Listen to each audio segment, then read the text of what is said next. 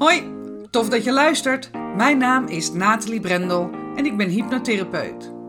Ik vergelijk hypnose met hydraterende littekencrème. Smeer het op innerlijke littekens, die zijn veroorzaakt door trauma's, angsten en beperkte overtuigingen. En het litteken kan weer soepel worden. De pijn kan eruit. In deze podcast ga ik, naast hypnose, op zoek naar andere hydraterende littekencremes. Want wat is er allemaal te vinden in het alternatieve therapieëncircuit? Ik ga in gesprek met de beste specialisten. Hoe zijn zij met hun smeerseltjes in aanraking gekomen? Wat was het moment dat ze dachten: dit is te gek, hier ga ik in verder? En wat doet het precies? En ik spreek ervaringsdeskundigen. Waarom zijn ze juist deze therapievorm gaan volgen? En wat heeft het ze opgeleverd? Kortom, de verhalen achter de kremmetjes. Welkom bij Smeren met Brendel.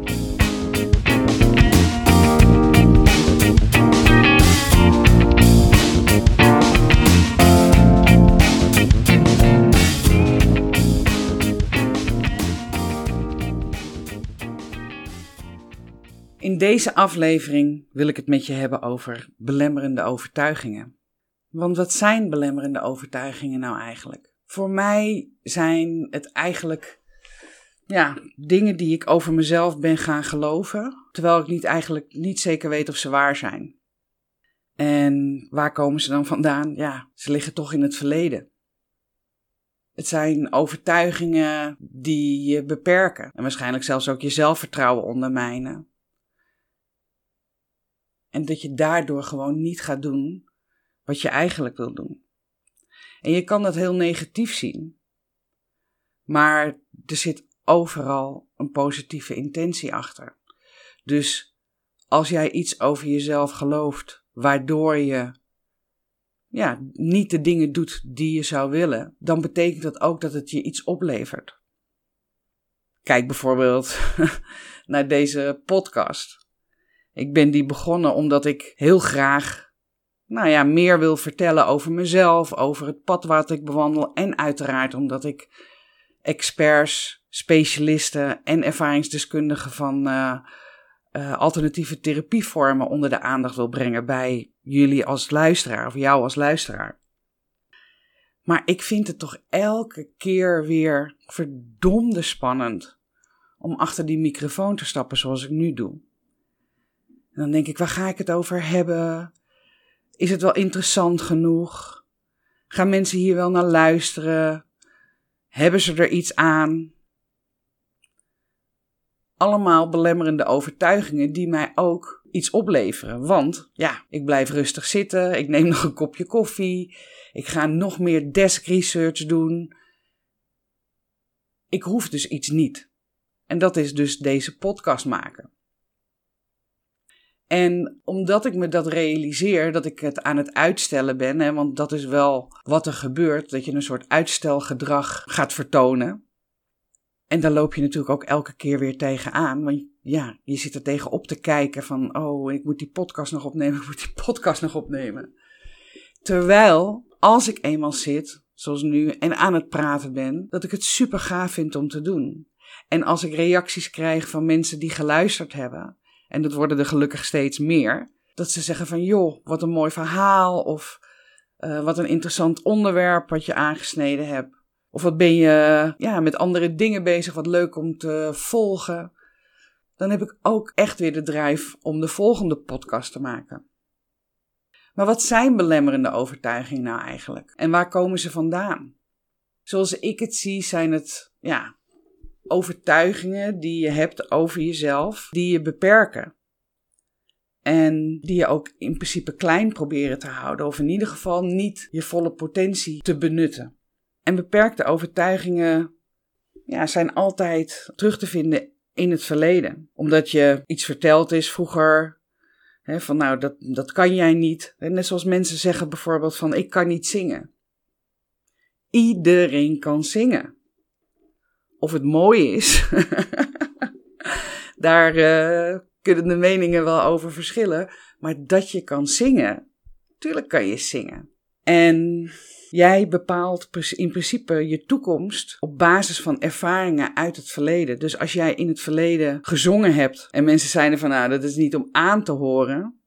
Zoals ik altijd zei uh, bij mijn uh, oudste zoon als hij begon te zingen van jij gaat niet door naar de volgende ronde van uh, het zangprogramma, de Voice of wat dan ook. Ja, ik denk dat ik hem daarin in ieder geval een overtuiging heb meegegeven dat hij niet kan zingen. Dus hij zal dat nooit uit zichzelf heel snel gaan doen. Terwijl, ja, zingen, meezingen, kan natuurlijk super bevrijdend en, en heerlijk zijn. En we hebben vaak niet in de gaten dat we belemmerende overtuigingen krijgen van anderen, omdat wat, we zijn gaan geloven wat andere mensen over ons zeiden. En als ik kijk naar mezelf, ik heb bijvoorbeeld uh, niet gestudeerd. En ik ben op mijn uh, eh, 22e begonnen bij uh, Albert Heijn. Ik had alleen mijn middelbare schooldiploma's. En ben op mijn 17e gaan samenwonen met een veel oudere man. Omdat ik gewoon thuis een hele onveilige situatie had. Uh, met de vriend van mijn moeder, die agressief was en gewelddadig. Dus mijn enige gedachte was wegwezen hier. En mijn gedachte was niet, goh, welke studie zal ik eens gaan doen? Hoe zal mijn toekomst eruit zien? Laat ik me daar eens op oriënteren. Nee, het enige wat ik dacht was, hoe kom ik zo snel mogelijk op een veilige plek? Dus ik was met hele andere dingen bezig en heb me helemaal nooit nagedacht of ik wel kon studeren, of ik daar wel de, brains voor had. Dat kwam helemaal niet eens in me op. En fast forward dan een paar jaar later, want die relatie die ging natuurlijk stuk, want dat kon natuurlijk ook helemaal niet. Het leeftijdsverschil was veel te groot. Een paar jaar later, op mijn 22e, begon ik dus bij Albert Heijn te werken. Als secretaresse, via het uitzendbureau. En de enige reden waarom ik altijd bij Albert Heijn werd gevraagd was omdat ik hun softwareprogramma, het eh, tekstverwerkingsprogramma DW4, helemaal uh, onder de knie had. En dat waren niet zoveel mensen die dat konden kwam ik uiteindelijk op een afdeling terecht bij een baas die tegen mij zei van, goh Nathalie, ik weet niet precies wat de reden is dat jij op deze functie zit, maar volgens mij kan je veel meer dan dat en wordt het tijd dat je wat gaat doen daaraan om te kijken wat je verder met je leven wil. En dat was voor het eerst dat ik bij mezelf dacht van, oh, verrek, ja, misschien kan ik wel meer dan dit. Maar ik had voor mezelf de belemmerende overtuiging dus dat het helemaal niet voor mij weggelegd, weggelegd was. Dus toen ik ben gaan leren, s'avonds naar school ben gegaan en heel hard werkte. En je kan je voorstellen, ik werkte bij Albert Heijn en uh, onze trainee op uh, de afdeling uh, is nu de hoogste baas bij Ahold. Dus ik was omringd door heel veel mannelijke energie. Ik was omringd door mannen. Ik werkte echt alleen maar met mannen trouwens ook op die afdeling. Die echt uh, de stappen naar voren wilden maken. Allemaal gestudeerd hadden en nu hun carrière starten. En ik moest daar heel, heel hard aan trekken om dat bij te houden. Dus op dat moment heb ik gewoon gedacht: oké, all in, deep dive, ik ga ervoor. En ik ben heel hard gaan werken om mijn kop boven water te houden. Daarna s'avonds uh, naar school. En ik kwam van de ene baan in de andere baan. En ik werd steeds opnieuw gevraagd weer voor een andere functie. En zo ontvouwde mijn carrière zich, terwijl ik echt serieus nul carrièreplanning ooit had gedaan. Ik was gewoon een hele, hele harde werker. En gelukkig zat er uh, ook een kop op die uh, mee kon komen. Maar het kostte me wel veel kracht. En ja, Lady Kaka hield laatst een speech waarin zij zei van... Ik was Stephanie, zo heet zij dus, maar daar was ik niet zo blij mee. En ik heb uiteindelijk een superpower cape omgedaan die Lady Kaka heet. En ik heb daarmee de wereld veroverd. Maar dat meisje, die Stephanie, die zit daar natuurlijk nog onder. En dat gevoel had ik op een gegeven moment ook, dat ik een soort cape om heb gedaan een superpower cape. Wie maakt me wat? Wie doet me wat? Flink beuken, flink doorgaan. En vervolgens, ja, dat meisje, die Natalie, die daaronder zat, ja, niet echt heel veel ruimte heb gegeven om zich te manifesteren. En dat is op zich maar goed ook, hè, want dat heeft me echt zo fucking veel gebracht. Gewoon gaan, rammen, doorgaan, niet achterom kijken.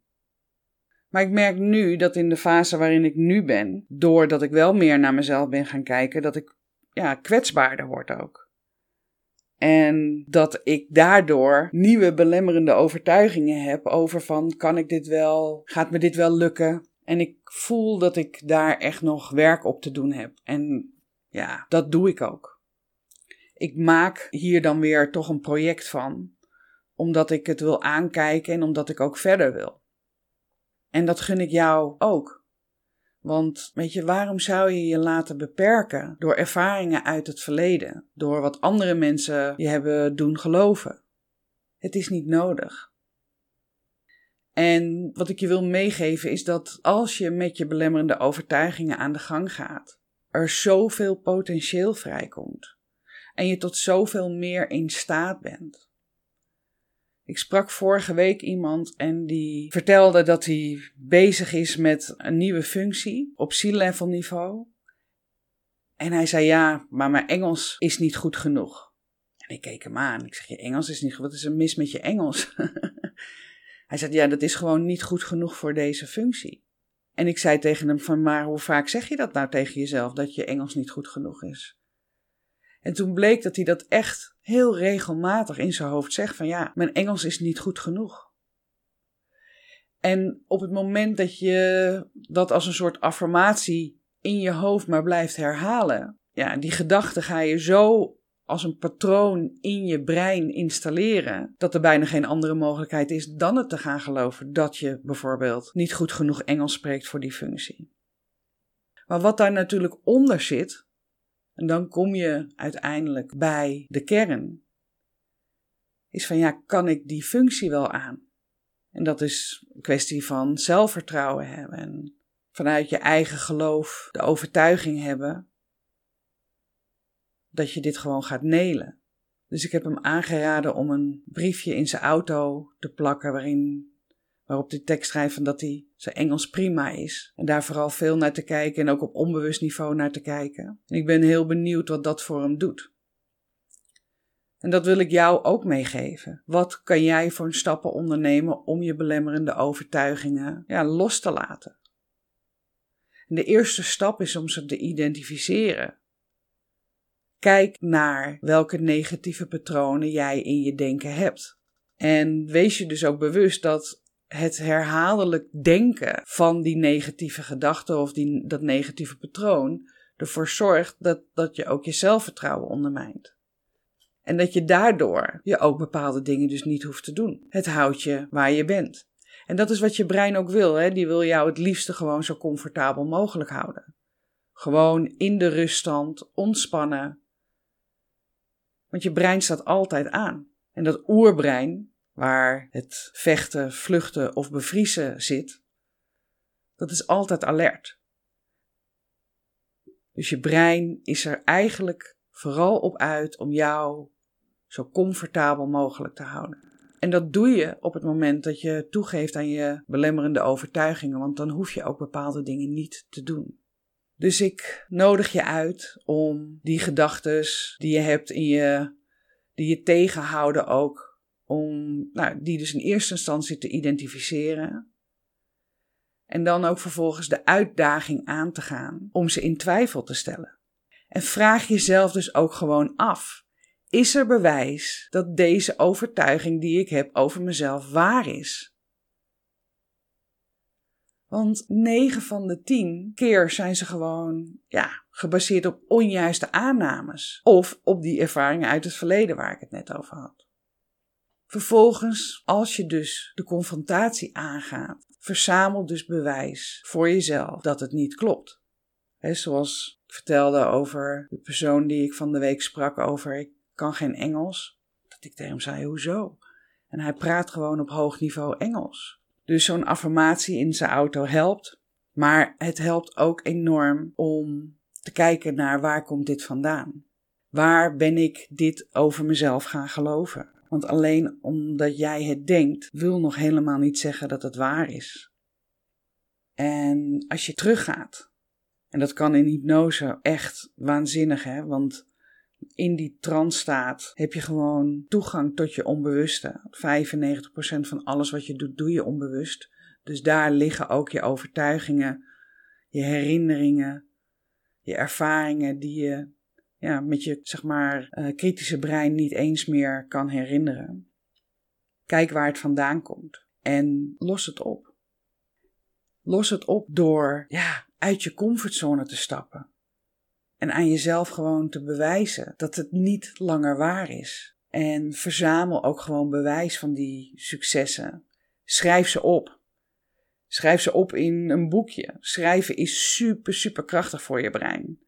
Veel krachtiger dan tikken. Het wordt veel sneller opgenomen. Schrijf het op. En als laatste wat ik je wil meegeven is: kijk ook ja, met compassie naar jezelf en naar het proces.